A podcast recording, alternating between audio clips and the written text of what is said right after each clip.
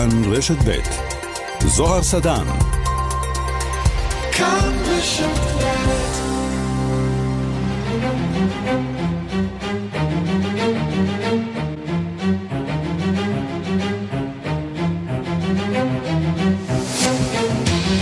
השעה הבינלאומית, מהדורת יום רביעי האחרונה בשבוע, שתיים וחמש דקות, שלום לכם, אני זוהר סדן, והיום, בעולם. באפגניסטן ערך אמש ארגון טליבן מסיבת עיתונאים, ובה ניסה לשגר מסרים מרגיעים, בעיקר לקהילה הבינלאומית שצפתה בדריכות. המעצמות מנסות למצוא פתרון לבעיית הפליטים שנמלטים מהמדינה.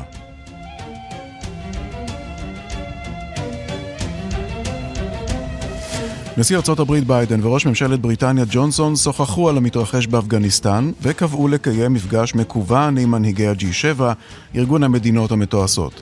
בריטניה מצידה תקלוט בחמש השנים הקרובות 20 אלף פליטים אפגנים. כך יכריז היום ג'ונסון, תוכנית שכבר זוכה לביקורת. נשיא ארצות הברית הקודם, טראמפ, ממשיך לבקר את התנהלותו של ביידן ואומר כי עצם כניסת ארצות הברית לאפגניסטן הייתה טעות. לעומתו, שר ההגנה, שלו עצמו, של טראמפ, מרק אספר, אמר כי הדחיפה של טראמפ לצאת מאפגניסטן בלי להגיע להסכמות עם טליבן, החלישה את הסכם היציאה.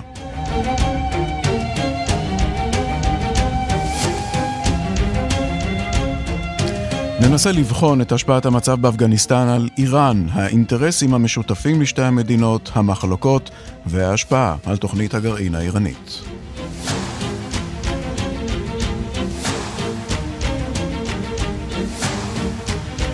בפולין, שר המשפטים מתח אתמול ביקורת חריפה ולא שגרתית על בית המשפט בוורשה בעקבות פסיקה שהזיקתה שני היסטוריונים פולנים שכתבו ספר ובו האשימו את חלק מהפולנים בסיוע לרצח יהודים בשואה.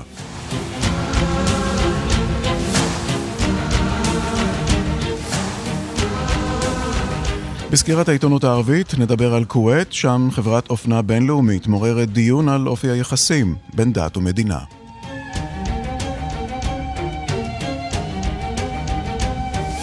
האם אנו צריכים לחשוש לא רק מנגיף קורונה? ארגון הבריאות העולמי הודיע על חשש למקרה חדש של הידבקות בנגיף האבולה בחוף השנהב.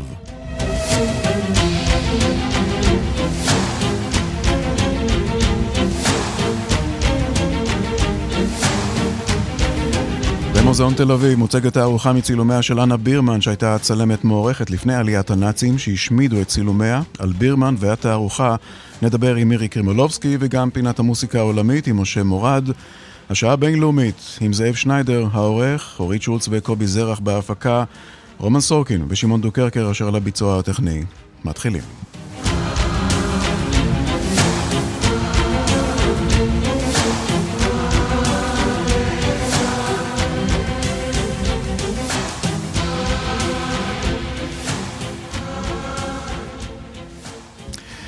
כהרגלנו השבוע, אפגניסטן. בפתח הדברים, ארגון טליבן ערך אמש מסיבת עיתונאים, ובה הוא ניסה לשגר מסרים מרגיעים, בעיקר לקהילה הבינלאומית שצפתה בדריכות. בד בבד, החשש באפגניסטן עולה, המעצמות מנסות למצוא פתרון לפליטים שנמלטים כעת מהמדינה. מאיה רכלין, שלום. שלום אה, זוהר. אפשר לראות באמת מצד אחד את המסרים שיוצאים מארגון טליבן, בעיקר מהדוברי אנגלית שלהם, שהם מנסים לשדר לקהילה הבינלאומית, אבל מצד שני את המציאות בשטח. אם אנחנו שומעים אה, במסיבת העיתונאים אתמול של דובר, אפגניס, אה, של דובר טליבן, הוא מדבר על אה, הגיע הזמן שלנו להגדיר את עצמנו כמדינה מחדש, אה, להתנער מה... אה, להתנער מהכיבוש ומטעויות עבר שנעשו, הוא גם מבטיח חופש זכויות לנשים באשר הן. אולי נשמע את הדברים שהוא אומר. Women will be afforded all their rights, uh, whether it is in work or other activities, because women are a key part of society. סך הכל נשמע uh, מתקדם. הוא אומר, נשים יקבלו את כל הזכויות שלהן, בין אם בעבודה או בפעילות, כי נשים הן חלק בלתי נפרד מהחברה שלנו, אבל ההסתייגות היא שכל זה קורה תחת חוקי השריעה. ובמסגרת הזאת כבר אפשר uh, לראות בשטח שהמציאות באפגניסטן משתנה. נשים לא יוצאות לאוניברסיטאות ולבתי הספר באותה כמות שיצאו קודם. כתבת CNN באפגניסטן מדווחת שכבר אי אפשר לראות נשים ברחוב, כי הן פשוט חוששות להסתובב, ובמקביל חנויות שמוכרות בורקות, שזה כיסוי הפנים, אה, כיסוי השיער גם המאוד אה, מקיף, אה, המחירים שם מאוד עולים וכל הבורקות אוזלות, כי אנשים מפחדות לצאת בלעדיהן, וכבר יש אנשים שמעירים להן על זה שהן לא מכוסות מספיק. לא כי הטליבן שינו כבר את החוקים במדינה, אלא פשוט כי החשש שזה מה שזה הולך לקרות. ולצד כל מיני uh, טענות מצד טליבן שאנחנו רוצים uh, להעביר את השלטון בצורה חלקה, אנחנו גם רואים תמונות שמגיעות היום uh, מהפגנה שנערכת בג'לאלבד של אנשים שהפגינו נגד הדלג, הדגל של הטליבן, הם הורידו את דגל הטליבן ותלו במקום דגל אפגניסטן, הם נענו uh, בכוח רב מצד לוחמים של טליבן שהגיעו לזירה, גם ירו לעברם, גם היכו מפגינים ועיתונאים שהיו במקום, כך לפי הדיווחים המקומיים. אז יש הצהרות ויש את המציאות בשטח, ומדינות העולם, כמו שאמרנו, מסתכלות על זה מאוד מאוד בחשש. מטוסים ממשיכים להגיע, מטוסים צבאיים של מדינות אה, רבות במערב ממשיכים להגיע לאפגניסטן, לאסוף את אנשי הצוות הדיפלומטיים ולנסות להביא גם תושבים מאפגניסטן. זו שאלה מאוד גדולה, איך האופרציה הזאת תתרחש, איך יצליחו להציל כמה שיותר תושבים אפגנים שחייהם עומדים כעת בסכנה ממשית, בעיקר נשים, בעיקר פעילי זכויות אדם, ומה הולכים לעשות עם הפליטים האלה כשהם יצאו מאפגניסטן, איך אפשר יהיה לקלוט אותם. וזו שאלה שכרגע מתעסקות איתן מעצמות העולם. מאיה רכלי, תודה רבה לך. תודה. ארה"ב, היא מגבירה את קצב פינוי האזרחים מאפגניסטן ומקווה להוציא כמאה אלף בני אדם עד סוף החודש. שלום לכתבנו בוושינגטון, נתן גוטמן. שלום זו. מה הסיכוי שארה"ב תוכל לעמוד ביעד הזה שהיא מציבה לעצמה? זה יעד מאוד שאפתני, כי בסופו של דבר מדובר במספר מאוד גדול של אנשים שצריכים לצאת, כמו שמאיה הזכירה רק אה, לפני דקה, מדובר כאן לא רק באזרחים האמריקנים שנמצאים באפגניסטן, רובם הם אזרחים אמריקנים ממוצא אפגני, הם לא מדובר רק בעובדי השגרירות, רובם כבר יצאו, אלא בעוד הרבה מאוד אנשים שעבדו יחד עם האמריקנים וקיבלו הבטחה מפורשת מארצות הברית, שבבוא היום ארצות הברית תדאג להם ולבני משפחותיהם, בגלל שאם היא לא תדאג להם, הרי שהטליבן יסגור איתם חשבון, ולכן אנחנו מדברים על מספר שמגיע לכ-100 אלף איש בסך הכל שצריכים להוציא. האמריקנים אומרים אנחנו מגיעים לקצב המלא של היציאה, אנחנו עומדים אה, או נעמוד בקרוב על כמטוס אחד שיוצא מדי שעה, כלומר עד תשעת אלפים בני אדם שנוכל להוציא מדי יום מאפגניסטן, וזה אמור להספיק, אבל, יש פה הרבה אבלים, קודם כל ארה"ב קבעה לעצמה את היעד הזה של, ה, אמ, של סוף אוגוסט כמועד לסיום היציאה, לא בטוח שאפשר להספיק עד אז. שנית, הבעיה המרכזית היא איך מגיעים לשדה התעופה, הדרך אמ, מלאה במחסומי דרכים של הטליבן, האם משפחה למשל שעבדה יחד עם האמריקנים שמצפה כעת לצאת, תוכל באמת להגיע לשדה התעופה, תוכל לעצור במחסומים של הטליבן ולומר להם שהם בדרך אה, החוצה כי הם עבדו עם האמריקנים, בכלל לא ברור אם זה יכול לקרות. האמריקנים אה, מאמינים שזה אפשרי ומאמינים שיש להם איזה שהם הבנות שהם הגיעו אליהם בשטח עם הטליבן כדי לאפשר את התהליך הזה, שני דברים שאמר אתמול דובר משרד החוץ נד פרייס. We have received assurances from the Taliban that they will allow safe passage to civilians transiting to the airport. Uh, let me just be very clear about this. Uh, we take it for what it is. Uh, these are the words of the Taliban. We will, of course, be uh, looking for one thing and one thing only, and that is follow through. Uh, it is our expectation that they allow safe passage, that they allow us to conduct our אומר דובר משרד החוץ, קיבלנו הבטחות מהטליבן שהם יאפשרו מעבר בטוח לאפגנים שרוצים uh, uh, לצאת, אבל אנחנו מתייחסים לזה כפי שזה, מדובר בהבטחה של הטליבן בלבד, um, אנחנו דורשים שהם יעמדו בה, um, אבל כמובן שאין ציפייה בהכרח שהם אכן יעשו את זה, ומה שברור אגב, זה שארצות הברית לא תשלח uh, uh, חיילים כדי להילחם במחסומי הדרכים ולאפשר לאנשים לעבור, כך שזה באמת תלוי בשלב הזה ברצונם הטוב של אנשי הטליבן ששולטים בדרכים. ולפני שנגיע אל, ה... אל קרב ההאשמות בנוגע לאופן הנסיגה מהמדינה, אה, ביידן דיבר אל האומה, הפופולריות שלו נדמה לי שכבר בשפל. אמ, יש נתונים כבר? איך זה השפיע מהנאום הזה? הם לא על הנאום עצמו, אבל יש ירידה בשיעורי התמיכה בג'ו ביידן, לראשונה מאז אה, שהוא נכנס לבית הלבן, שיעור התמיכה בו יורד קצת מתחת ל-50 אחוז, 49 אה, אחוזים וחצי לפי סקרים. זה שיעור, אגב, ששני קודמיו היו שמחים אה, לקבל אותו, כן. לאמץ. כן, כן. כן, בוודאי, אבל בשבילו מדובר בירידה, ירידה שנובעת גם מההסתבכות באפגניסטן, מעבר לזה עליית האינפלציה, וירוס הקורונה ששב להכות.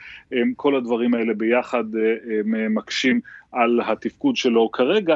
השאלה היא עד כמה אפגניסטן באמת תהפוך להיות לנטל פוליטי או נטל אלקטורלי על הנשיא. ברור שלציבור עצמו לא באמת מאוד אכפת ממה שקורה באפגניסטן, אבל כן אכפת להם מזה שהמדינה שלהם תצטייר כמנצחת ולא כמעצמה מובסת.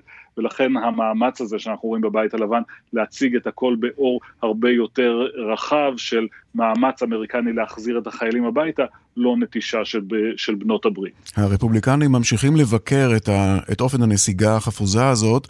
עד כמה הביקורת הזאת יכולה להפוך מביקורת סתם של מילים לממש בדיקה של מה שקרה שם? אז, אז יהיו בדיקות, והן אה, תהיינה בקונגרס, ולא רק הרפובליקנים אומרים את זה, גם בצד הדמוקרטי, יש קולות שאומרים, אנחנו צריכים אה, לחקור, לחקור את תהליך קבלת ההחלטות, לחקור מה קרה, כאשר מדברים על שאלות מאוד ספציפיות, כמו למשל, למה עכשיו אנחנו מתעסקים במתן אה, אשרות לאנשים ששיתפו פעולה עם ארצות הברית, ולא לפני שלושה חודשים או חצי שנה? למה החיילים היו ראשונים לעזוב ולא נשארו שם עד שהובטחה יציאת כל האזרחים. שאלות כאלה, לא שאלות יותר מהותיות של האם ארצות הברית צריכה להישאר שם או לא, זה ודאי ייחקר, ואנחנו כבר יודעים שזה יעמיד את הממשל במצב לא נעים, למשל, אנחנו יודעים כבר עכשיו שהמודיעין האמריקני הזהיר שכאבול תיפול הרבה יותר מהר ממה שג'ו ביידן אה, סיפר לציבור שיקרה, כך שזה ודאי לא יהיה נעים אה, השימועים האלה, ויש כאן גם דמוקרטים שרוצים לבדוק את הנושא הזה, אבל ברור שזה גם עניין פוליטי, ואנחנו אה, שמענו אתמול כמובן את דונלד טראמפ, הנשיא לשעבר, שקרא כבר לביידן להתפטר בגלל זה, והוא מסביר שהנסיגה היא באמת, היה צריך לסגת, אבל הדרך, הדרך שבה זה נעשה, היא השערורייה הגדולה כדבריו. מעניין לשמוע בהקשר הזה דברים שאומר מרק אספר שהיה שר ההגנה של דונלד טראמפ, שמבהיר שדווקא ההחלטה של טראמפ להיכנס למשא ומתן עם הטליבן היא שסיבכה את העניינים, הנה קטע מדבריו. Just because negotiations began under the Trump administration does not ignore the fact that, again, President Biden owns the situation, the implementation of his uh, withdrawal that we now see unfolding before us. But that said, you know, the uh, Trump administration signed an agreement with the Taliban in February of 2020. It was a political agreement, not a military solution imposed by the United States and the Afghan government. And the Taliban signed up to that. My concern was that President Trump, by continuing to want to withdraw American forces out of Afghanistan, undermined the agreement. כן, הדאגה שלו הייתה שהרצון הזו, הדחיפה של הנשיא טראמפ להוציא את הכוחות האמריקנים כמה שיותר מהר מאפגניסטן, בעצם פגעה ביישום ההסכם הפוליטי עם הטליבן, כך מסביר שר ההגנה לשעבר. ברור שיש כאן הרבה אשמים, מה שיפה במשבר הזה זה שכל הסיפור הזה של אפגניסטן התחיל לפני 20 שנה, עברו ארבעה נשיאים, שניים רפובליקנים, שניים דמוקרטים, כולם היו מעורבים בזה, כך שיהיה מאוד קשה בסופו של יום להפוך את זה לעניין פוליטי מפלגתי, אבל יש שם הרבה מאוד אחריות. נתן גוטמן, תודה רבה לך. תודה. בריטניה, היא תקלוט 20 אלף פליטים אפגנים בחמש השנים הקרובות, כך יכריז היום ראש הממשלה בוריס ג'ונסון, עם העדפה לנשים, לילדים ולמיעוטים דתיים. מבקרי התוכנית אומרים שהיא אינה מספיק מקיפה. שלום לכתבנו בלונדון, עידו סואן. שלום, שלום. כן, אה, קודם כל, ה-20 אלף פליטים האלה גם צריכים לצאת מהמדינה, למען האמת, מאפגניסטן. אז בדיוק, אה, צריך לציין באמת שחלק ניכר מאותם 20 אלף סביר שכבר נמלטו לארצות שכנות כמו פקיסטן, כך לפי אה, גורם בממשל הבריטי, אך עם זה ייתכן שבריטניה תוכל להגיע להסכם עם הטליבן, לאפשר גם לאנשים לצאת. ולצד התוכנית הזאת צריך לזכור שיש גם תוכנית נוספת לסיוע ויישוב אזרחים אפגנים שכבר הושקע באפריל, היא נועדה לאלו שסייעו לכוחות, לכוחות הבריטים במדינה. הנה דבריו של ג'ונסון בפתח מושב הפרלמנט הבריטי היום, בואו נשמע. We will be supporting, uh, doing everything we can to support those who have helped uh, the UK mission in Afghanistan and uh, investing everything that we can to support the, the wider area around uh, Afghanistan to, and to do everything we can to avert the humanitarian crisis. לתמוך... כן, עידו, אנחנו איתך.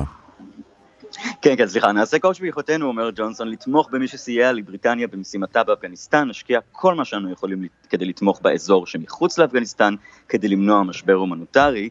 ממשיך ואומר ג'ונסון, די ברור שהתמוטטות הכוחות האפגנים קרתה הרבה יותר מהר מהצפוי. הוא גם אמר כי בריטניה חווה חוב של הוקרה לכל אלו שעבדו עימה כדי להפוך את אפגניסטן למקום טוב יותר ב-20 השנים האחרונות.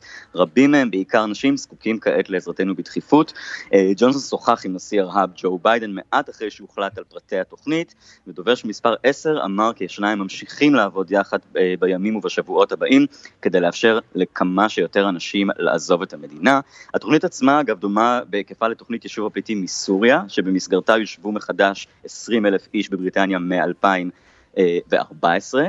עדיפות ניתנה לנפגעי עינויים, לאנשים שמצבה אה, הבריאותי שלהם הוא חמור, ולנשים עם ילדים, אך מאחר שאוכלוסיית אפגניסטן כפולה מזו של סוריה, נשאלת השאלה בקרב רבים, מדוע המספר הזה, גם בהתחשב בעובדה שבריטניה השתתפה באופן פעיל בקונפליקט הזה, ובינתיים נמשכים מאמצי החילוץ בנמל התעופה בכאבול, הנה דבריו של הרמטכ"ל הבריטי גנרל סר ניק קרטר בתוכנית הבוקר של ה-BBC. We're collaborating with the Taliban. Uh, the Taliban are providing uh, proper security around the airport. They're keeping the streets of Kabul calm. And on that basis, I think we're pretty confident that um, we're being given the space to do what we need to do.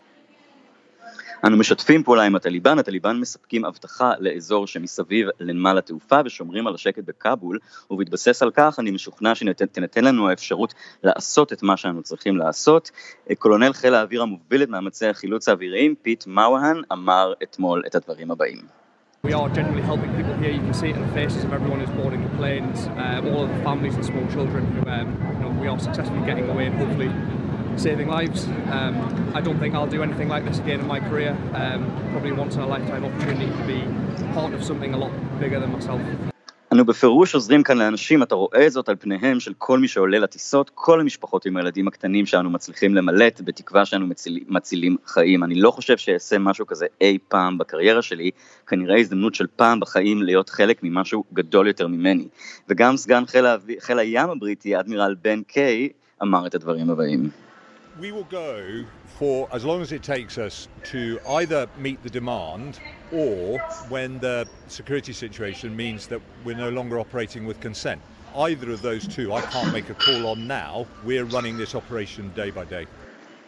נמשיך להגיע לאפגניסטן עד אשר תיפסק הדרישה לחילוץ, או המצב הביטחוני יהיה כזה שלא יהיה אפשר לפעול מתוך הסכמה. כרגע לא ברור אילו מהתרחישים יתממש, ואנו מנהלים את המבצע על בסיס יומי, ואכן באמת אתמול הגיעו מאות מפונים לבריטניה, כולל 250 איש בטיסה שנחתה אמש, והיו בה אזרחים בריטים, בעלי אזרחות כפולה, או אפגנים העומדים בקריטריונים של תוכנית הסיוע לאזרחים, לאזרחים אפגנים, וגם נמשכים אה, ביקורות אה, מהדרג הדיפלומטי, אה, כלפי אה, שר החוץ דומיניק ראב שחזר מחופשה ביום ראשון. אחד הגורמים טען כי ראב לא שוחח עם שום שגריר בריטי במדינות באזור שמושפעות מהמצב כגון פקיסטן, אוזבקיסטן ואיראן.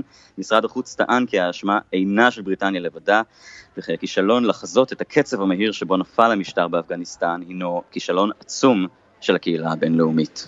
עידו סואן, תודה רבה לך. תודה. שלום לדוקטור רז צימת, מומחה לאיראן מהמכון למחקרי ביטחון לאומי. צהריים טובים. לא דיברנו כאן עדיין על הזווית האיראנית, על מה שקורה באפגניסטן. אני שואל אותך, האם האיראנים לא אומרים לעצמם שעם קצת סבלנות, זה יכול לקחת כמה שנים טובות, אבל עם קצת סבלנות גם אנחנו נתגבר על ארצות הברית והמערב? תראה, אני חושב שהראייה האיראנית בנוגע למה שקורה באפגניסטן היא ראייה מורכבת ו- ובצדק רב. ראשית צריכים, צריכים לזכור, מערכת היחסים בין איראן לבין הטליבן היום היא שונה באופן מהותי ממערכת היחסים ביניהם בגלגול הקודם של הטליבן בסוף שנות ה-90. איראן אז הייתה חלק מהקואליציה הבינלאומית נגד הטליבן, היא תמכה בברית הצפונית, דיפלומטים איראנים נרצחו בקונסוליה במזר שריף כאשר הטליבן השתלטו. היום המצב שונה לגמרי, לא מדובר בבני ברית, אין אהבה גדולה בין הטליבן לבין האיראנים, אבל יש ביניהם ערוצי קשר, יש ערוצי תקשורת, ואני חושב שהאיראנים מסתכלים בצורה די מפוקחת על מה שקורה. מצד אחד, כמו שאמרת, ובצדק, הם, הם בהחלט רואים בנסיגה האמריקאית מאפגניסטן התפתחות חיובית, מבחינתם זה איזשהו צעד נוסף במגמה של יציאת הכוחות האמריקאים מהאזור.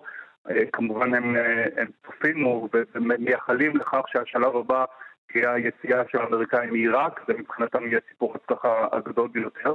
ויחד עם זאת, יש, יש גם חששות באיראן, בעיקר מאובדן היציבות, מערעור היציבות בגבול המזרחי, משום שברור להם שאם לא תהיה יציבות באפגניסטן, משמעות הדבר יותר טרור, יותר סמים, יותר פליטים, פגיעה באינטרסים הכלכליים של איראן, כך שבסוף יש פה, יש פה ראייה מורכבת של המציאות.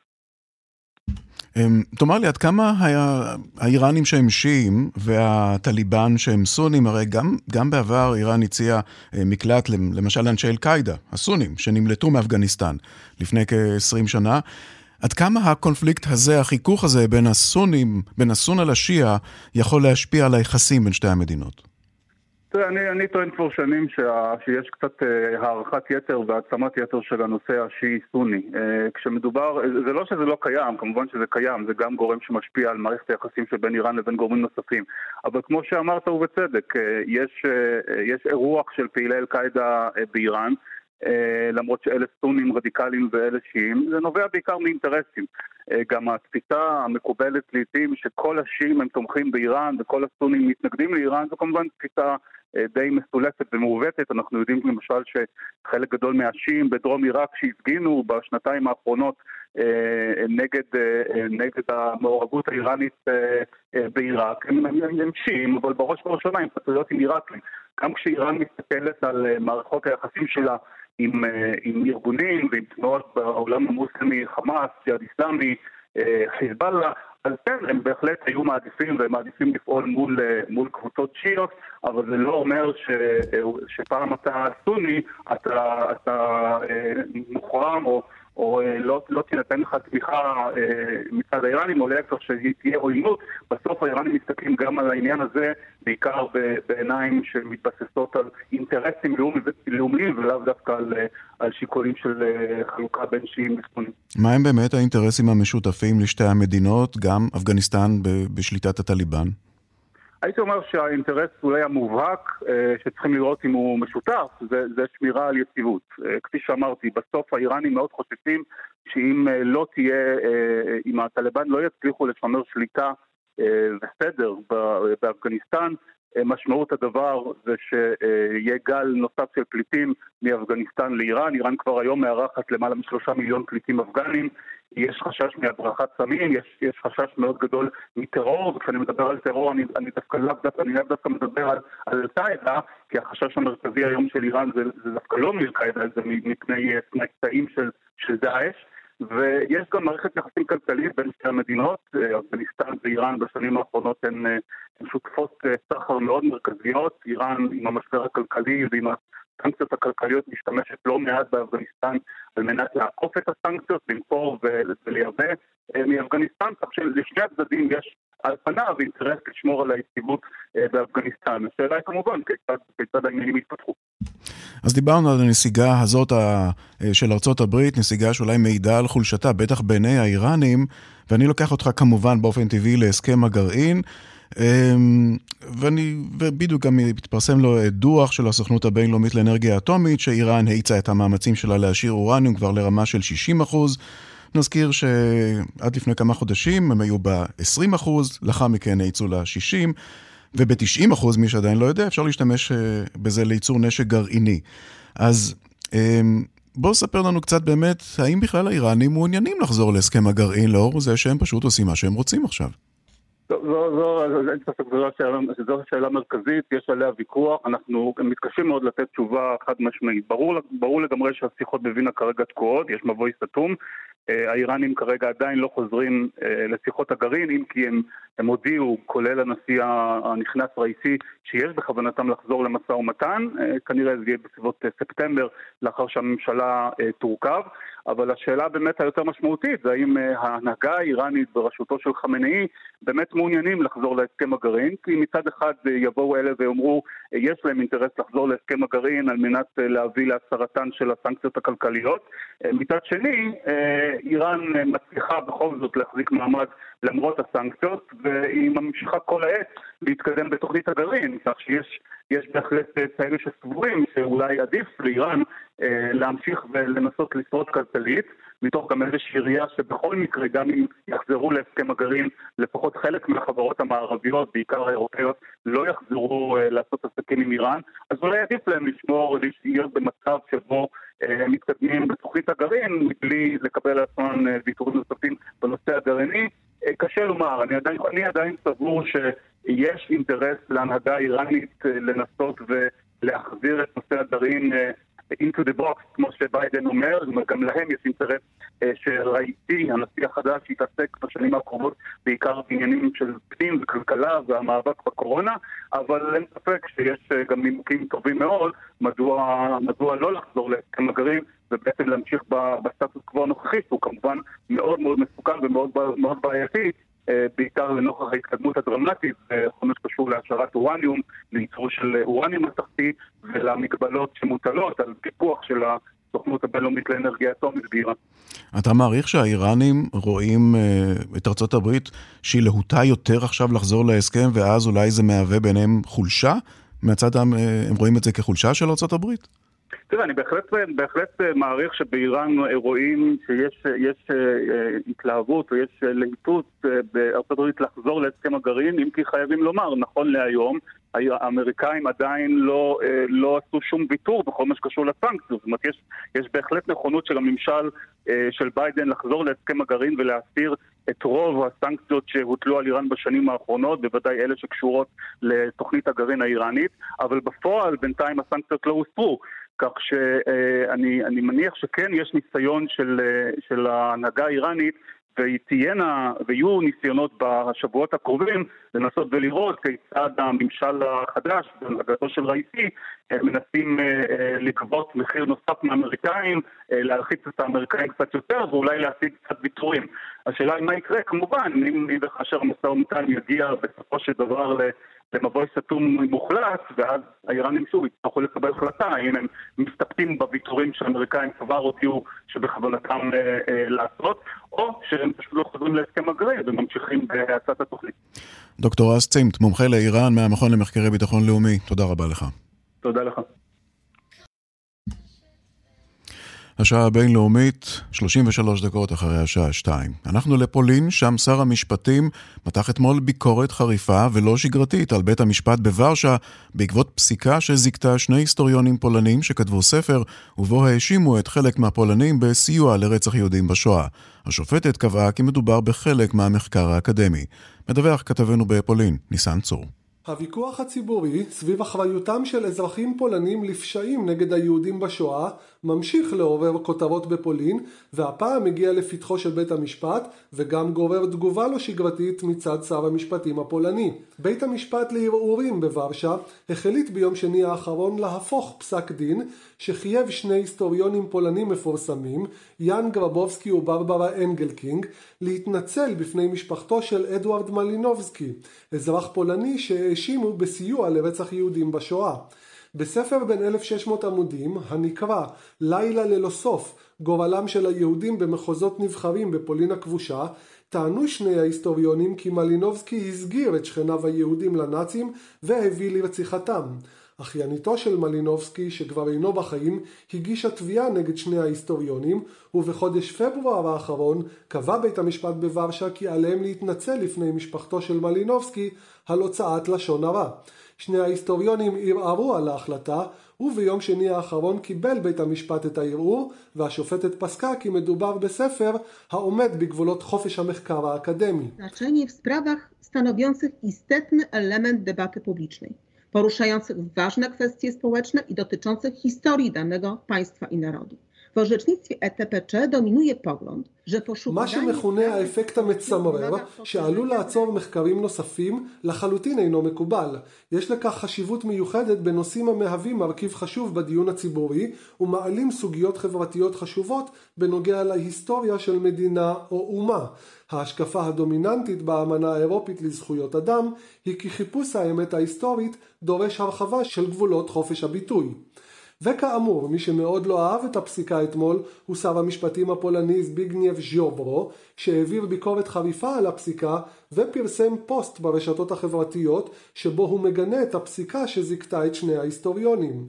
על פי בית המשפט לערעורים, מחברי הספר הם אקדמאים כך שהם יכולים לשקר ללא ענישה. הם יכולים להפוך גיבור לפושע, ופולני שעזר ליהודים למי שהיה אחראי ושותף למותם. הפסיקה לא רק מביאה בושה לבית המשפט, היא מהפכה שיפוטית נגד הצדק עצמו, כך כתב ז'וברו. גרבובסקי ההיסטוריון הגיב לשר המשפטים הפולני והעלה מאוחר יותר פוסט משלו שבו כינה את שר המשפטים אדם עצוב האחראי להרס העצמאות של מערכת המשפט הפולנית. הוא העלה אתמול קצף בפיו.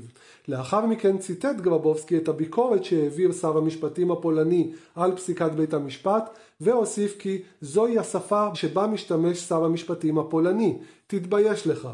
עורכת הדין של התובעת הודיעה אתמול כי היא מתכוונת לערער על הפסיקה לבית המשפט העליון, כך שהסיפור הזה, שמעורר כותרות גדולות בפולין, עדיין רחוק מלהסתיים. ניסן צור, פולין.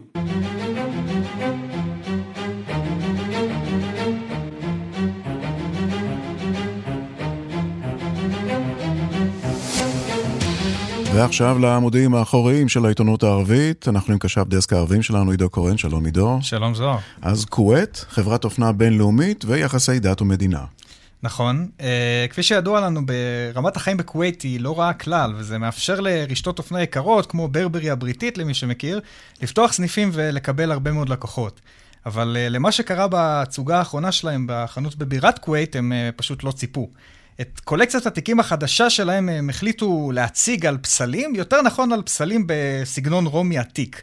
אנשי דת שמקושרים לשלטון ראו את הדבר הזה והחליטו שמדובר בפסלים של אלת היופי הרומית ונוס. אז הם החליטו להרים אה, טלפון לרשויות בבקשה להסיר את המיצג, והרשויות בהחלט עשו את הדבר הזה. אז אה, פעיל כפוליטיק וייטי מסביר אה, למה זה קרה. لانه هو بدايه هذا الامر تسطيح التماثيل يبي يدخل على امور ثانيه يبي يدخل الان على على הוא מסביר, הדבר הזה יכול להוביל לדברים אחרים, להתפוררות מוסרית, ליחסי מין, לאלכוהול. זו דלת שנפתחה בכיוון הזה. מי שמדבר על כפייה דתית, חשוב להבין שאנחנו מוסלמים ואנחנו מבינים מה המשמעות של עבודת אלילים. אז באמת ביהדות, כמו, כמו ביהדות, גם באסלאם יש איסור חמור על עבודת אלילים והצבת פסל בדמות אדם. אפילו טוענים שם שהנביא מוחמד בעצמו אמר שמי שמציב פסל בדמות אדם יעונה ביום הדין. ברשתות החברתיות התעוררה תרומת על הסיפור הזה, אנשים גיחכו על האבסורד שבהתערבות של ממשלה בהחלטות של מותג עולמי כמו ברברי, ואפילו הזכירו שיש פסלים בדמותם של אמירים של כווית בעבר, שמוצבים לא רחוק מהחנות המדוברת. יש גם כאלה שטוענים שאין בכך שום פגיעה דתית, שכן הדת מושרשת חזק באנשים בכווית, כפי שמסביר איש התקשורת עלי חאג'ה. ايش هالحاله ايش السالفه هذه اللي قاعد احنا اليوم لما نتكلم عن 12 سنة تأسيس بالمدارس تربية إسلامية. כן, האיש הזה אומר, לאן הגענו? מה זה התקדים הזה? 12 שנים אנשים לומדים את הדת, הולכים למסגד ולומדים את הקוראן. אז מעיצוב של החנות אנשים התערערו? מביך שדבר כזה נאמר ב-2021. אז כן, זוהר, יחסי דת ומדינה בעולם הערבי, שרובו ככולו שמרני, יד שמרני מאוד אפילו, ימשיכו להעסיק את האזרחים ואת השלטונות. אבל בינתיים לקוחות ברברי בכווית ימשיכו לעבוד רק אל אחד, את אל הצרכנות. יחסים בין דת ומדינה, כאן, שם ובכל מקום. ממש כך. עידו קורן, תודה רבה. תודה. ארגון הבריאות העולמי הודיע על חשש למקרה חדש של הידבקות בנגיף האבולה בחוף השנהב. מקרה ראשון של אבולה התגלה במהלך סוף השבוע. מדובר באישה צעירה שהגיעה למדינה ביום רביעי שעבר מגינאה השכנה, מדווחת עורכת לענייני אפריקה, רינה בסיסט. במהלך סוף השבוע האחרון כינס שר הבריאות של חוף השנהב מסיבת עיתונאים מיוחדת. החדשות לא היו טובות. לאחר 25 שנים נקיות, נגיף האבולה חזר והתגלה במדינה. צעירה בת 18 נסעה ביום רביעי מגינאה קונקרי אל חוף השנהב. עם הגיעה לשם, הרגישה הצעירה לא טוב ואושפזה.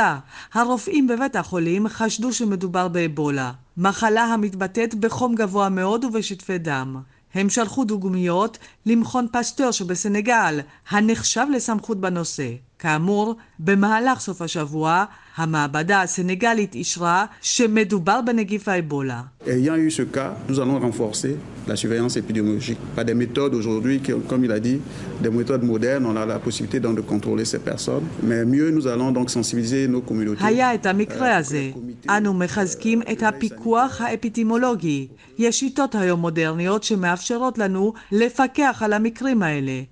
של אנשים שאולי נחשפו לנגיף. והכי חשוב, להעלות את המודעות בקרב הקהילות ולהפעיל את הקהילה הרפואית כדי שלא יהיו לנו עוד מקרים כאלה.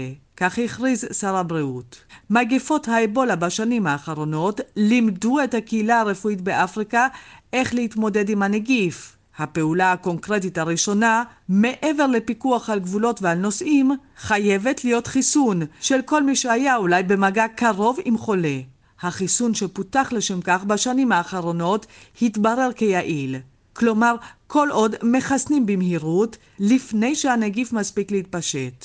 ואכן הרשויות בחוף השנהב פעלו בזריזות. Nous avons démarré la vaccination depuis hier et nous comptons atteindre d'ici euh, dans les prochains jours 2000 personnes contacts qui sont donc euh, des gens qui ont voyagé ou ceux qui ont voyagé et qui se sont mis en contact avec d'autres populations. התחלנו במבצע חיסונים, ואנו מתכננים לחסן בימים הקרובים 2,000 בני אדם, אנשים שהיו במגע, כלומר אנשים שהיו בנסיעות או שנסעו והיו במגע עם קבוצות אחרות. כך הסביר שר הבריאות. אזרחי חוף השנהב משתפים פעולה. Vraiment, c'est une maladie à craindre. C'est pourquoi on est là. Comme il y a un vaccin qui peut empêcher, on est là pour ça. זאת מחלה באמת מפחידה, אבל יש חיסון שיכול כנראה להדוף אותה. משום כך אנחנו כאן. כך הסבירה אחת הנשים שהתבקשה להגיע לבית החולים כדי להתחסן. אלפיים בני האדם שמתחסנים כעת כוללים את כל מי שנסע עם האישה הצעירה באוטובוס, כל מי שהיה עם הנוסעים במגע קרוב, עובדי בית החולים שבו היא מאושפזת, והעובדים בתחנת המעבר בגבול שבין חוף השנהב לגינאה. ארגון הבריאות העולמי שיבח את חוף השנהב על זריזות התגובה, אבל האופטימיות הקלה של סוף השבוע התחלפה אתמול בחששות כבדים. למרות השקת מבצע החיסונים, יש כעת חשש למקרה שני של אבולה במדינה. הרשויות ממתינות כעת לבדיקה מעמיקה של מכון פסטור. תוצאות חד משמעיות של הבדיקה צפויות בשעות הקרובות. בגינאה השכנה סבלו בתחילת השנה מהתפרצות של אבולה, אולם המגפה שם הסתיימה זה מכבר. בחוף השנהב חוששים כעת כי שאריות לא רצויות של האבולה בגינאה עשו אולי את דרכן אל אביג'אן. כאן רינה בסיסט.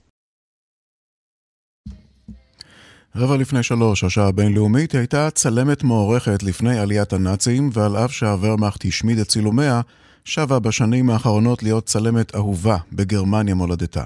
מי הייתה אנה בירמן שצילומיה מוצגים כעת במוזיאון תל אביב? המלצת סוף השבוע שלנו עם חוקרת התרבות מירי קרימלובסקי. שלום מירי. שלום, שלום, זוהר. אז סיפור מעניין.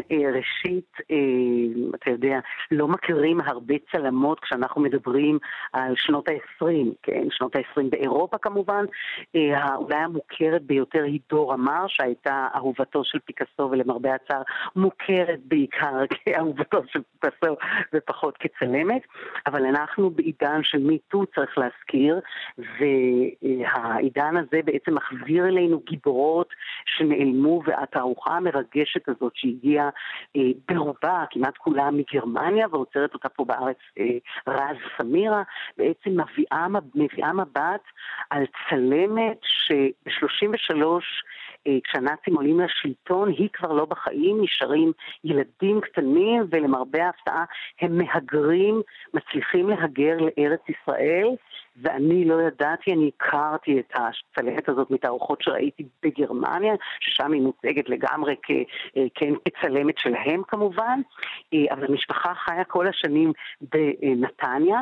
וכעת בעצם מגלים אותה פה בארץ, מה שמביא כמובן למשפחתה אושר רב. בואו נשמע את עדנה בירמן, נכדתה. זו גאווה מאוד מאוד גדולה. במייל שבמקרה אתמול קיבלתי, כתבה האוצרת באמת שהם מנסים כביכול לכפר על מעשי הדור הקודם, כי הם לא מסכימים עם מה שהיה, וכנראה שזו גם אחת הסיבות שהם היום באמת מאוד מפארים אותה. לנסות לכפר על מה שקרה בשנות ה-30. עכשיו, זה סיפור, אה, זה סיפור נסתר. אימא הבית קראו לה שטרנפלד, והם היו בעלי אה, בתי קולבו מאוד גדולים. אני אזכיר שבגרמניה היה כמובן את משפחת שוקן עם בתי הקולבו, וישראל עם בתי הקולבו שלהם, שהגרמנים אה, השמידו לחלוטין ולקחו כמובן גם את הרכוש. והאישה הזאת, בתוך הבית שלה, בו היא מגדלת את שני הילדים, בעצם יש לה חדר חושך, ושם היא מפתחת תמונות שמי שיגיע לתערוכה במוזיאון תל אביב יראה שיש המון תמונות ביתיות, גם של הילדים. התמונה הכי יפה לדעתי בתערוכה זה אה, ביצים שהיא מצלמת על דלפק במטבח שלה. איזו ראייה מודרנית, איזה משחק של שחור ולבן, של אה, אישה צעירה שבעצם לקחה מכשיר שהיה, אתה יודע, עוד די צעיר אפשר לומר, ועושה איתו אה, פלאים ובעצם מספרת לנו סיפור גם של מקומות בגרמניה שלא הכרנו ושבגרמניה הופכת להיות כוכבת גדולה ובישראל בעצם לא אה, מכירים אותה, אה, כמעט איש פה לא מכיר אותה. אה, הסיפור הזה הוא בעצם הזדמנות גם לראות את הצילומים הנפלאים שלה, אבל גם לספר את הסיפור של נשים שהודרו גם מתולדות האומנות, ואם מדובר באישה יהודייה שכבר ב-33 לא הייתה בחיים ומשפחתה נמלטה מגרמניה, אז על אחת כמה וכמה.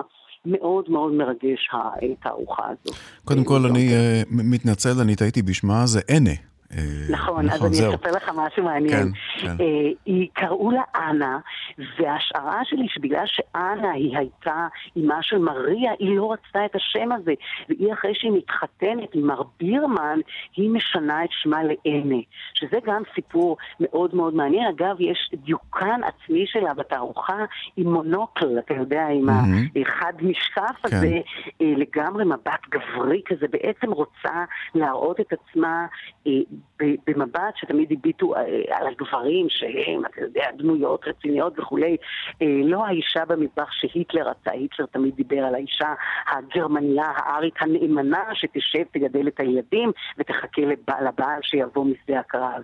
אנה בירמן הייתה אחרת, היא גידלה ילדים, אבל היא גם הייתה צלמת, היא גם הייתה גאה בכך, ולכן היא בוחרת בדיוקן העצמי להציג את עצמה במין מבט אה, גברי אה, mm. מיוחד כזה. כן, אה, ואמרתי באמת בפתיח שהוורמאכט למעשה השמיד את, את מרבית ההדפסות והתשלילים שלה, אבל באמת צריך לציין שהיא נפטרה, נפטרה צעירה מאוד. נכון, ולמעשה כשהם נוסעים לארץ ישראל, יש להם מכולה, היו לה אלפי, אפילו אה, באמת כמות אדירה של נגטיבים, והם פשוט שמו יד על זה והשמידו את זה, ולמעשה מה שיש היום זה כמה דברים שנשארו אצל חברים בגרמניה, ומעט מאוד אצל המשפחה אה, בנתניה. למעשה הגרמנים ועוד איזה אספנים שגם לא ברור אפילו איך שמו בחוץ לארץ את היד על זה, הם אלה ש, שהצליחו להוציא לאור, והיום אגב זה גם תמונות ששוות שוות הרבה מאוד כסף, אז מי ששם יד על זה גם, גם מאוד הצליח, אני לא מדברת על המשפחה כאמור, אלא כן. על אנשים אה, אחרים. אז הוורמאסט לא ניצח בסופו של דבר. מירי קרמלובסקי, תודה רבה לך. תודה לך, זוהר.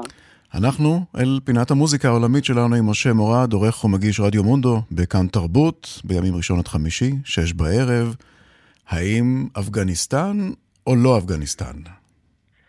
כן זוהר, כן אפגניסטן, אבל איזו אפגניסטן אנחנו לא יודעים עדיין, ומחכים לראות מה היו ההתפתחויות, בעיקר כשמדובר בנשים באפגניסטן, ובטח כשמדובר בזמרת הפופולרית ביותר באפגניסטן, גזל עיניית, לא רק הזמרת והיוצרת הפופולרית ביותר uh, שם, אלא גם האישה האפגנית עם כמות העוקבים הגדולה ביותר באינסטגרם, מעל...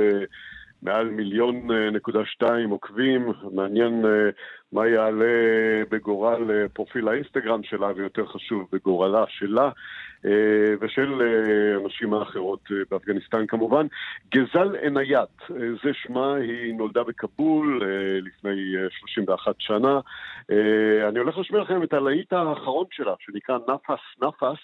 היא שרה בשפות פשטו ודרי, ומה עוד אני יכול לספר לכם עליה? היא ככה משלבת מוזיקת פופ עכשווית עם אלמנטים עממיים ואתניים של אפגניסטן. בקיצור, כוכבת הענק של אפגניסטן, גזל עיניית. בואו נשמע.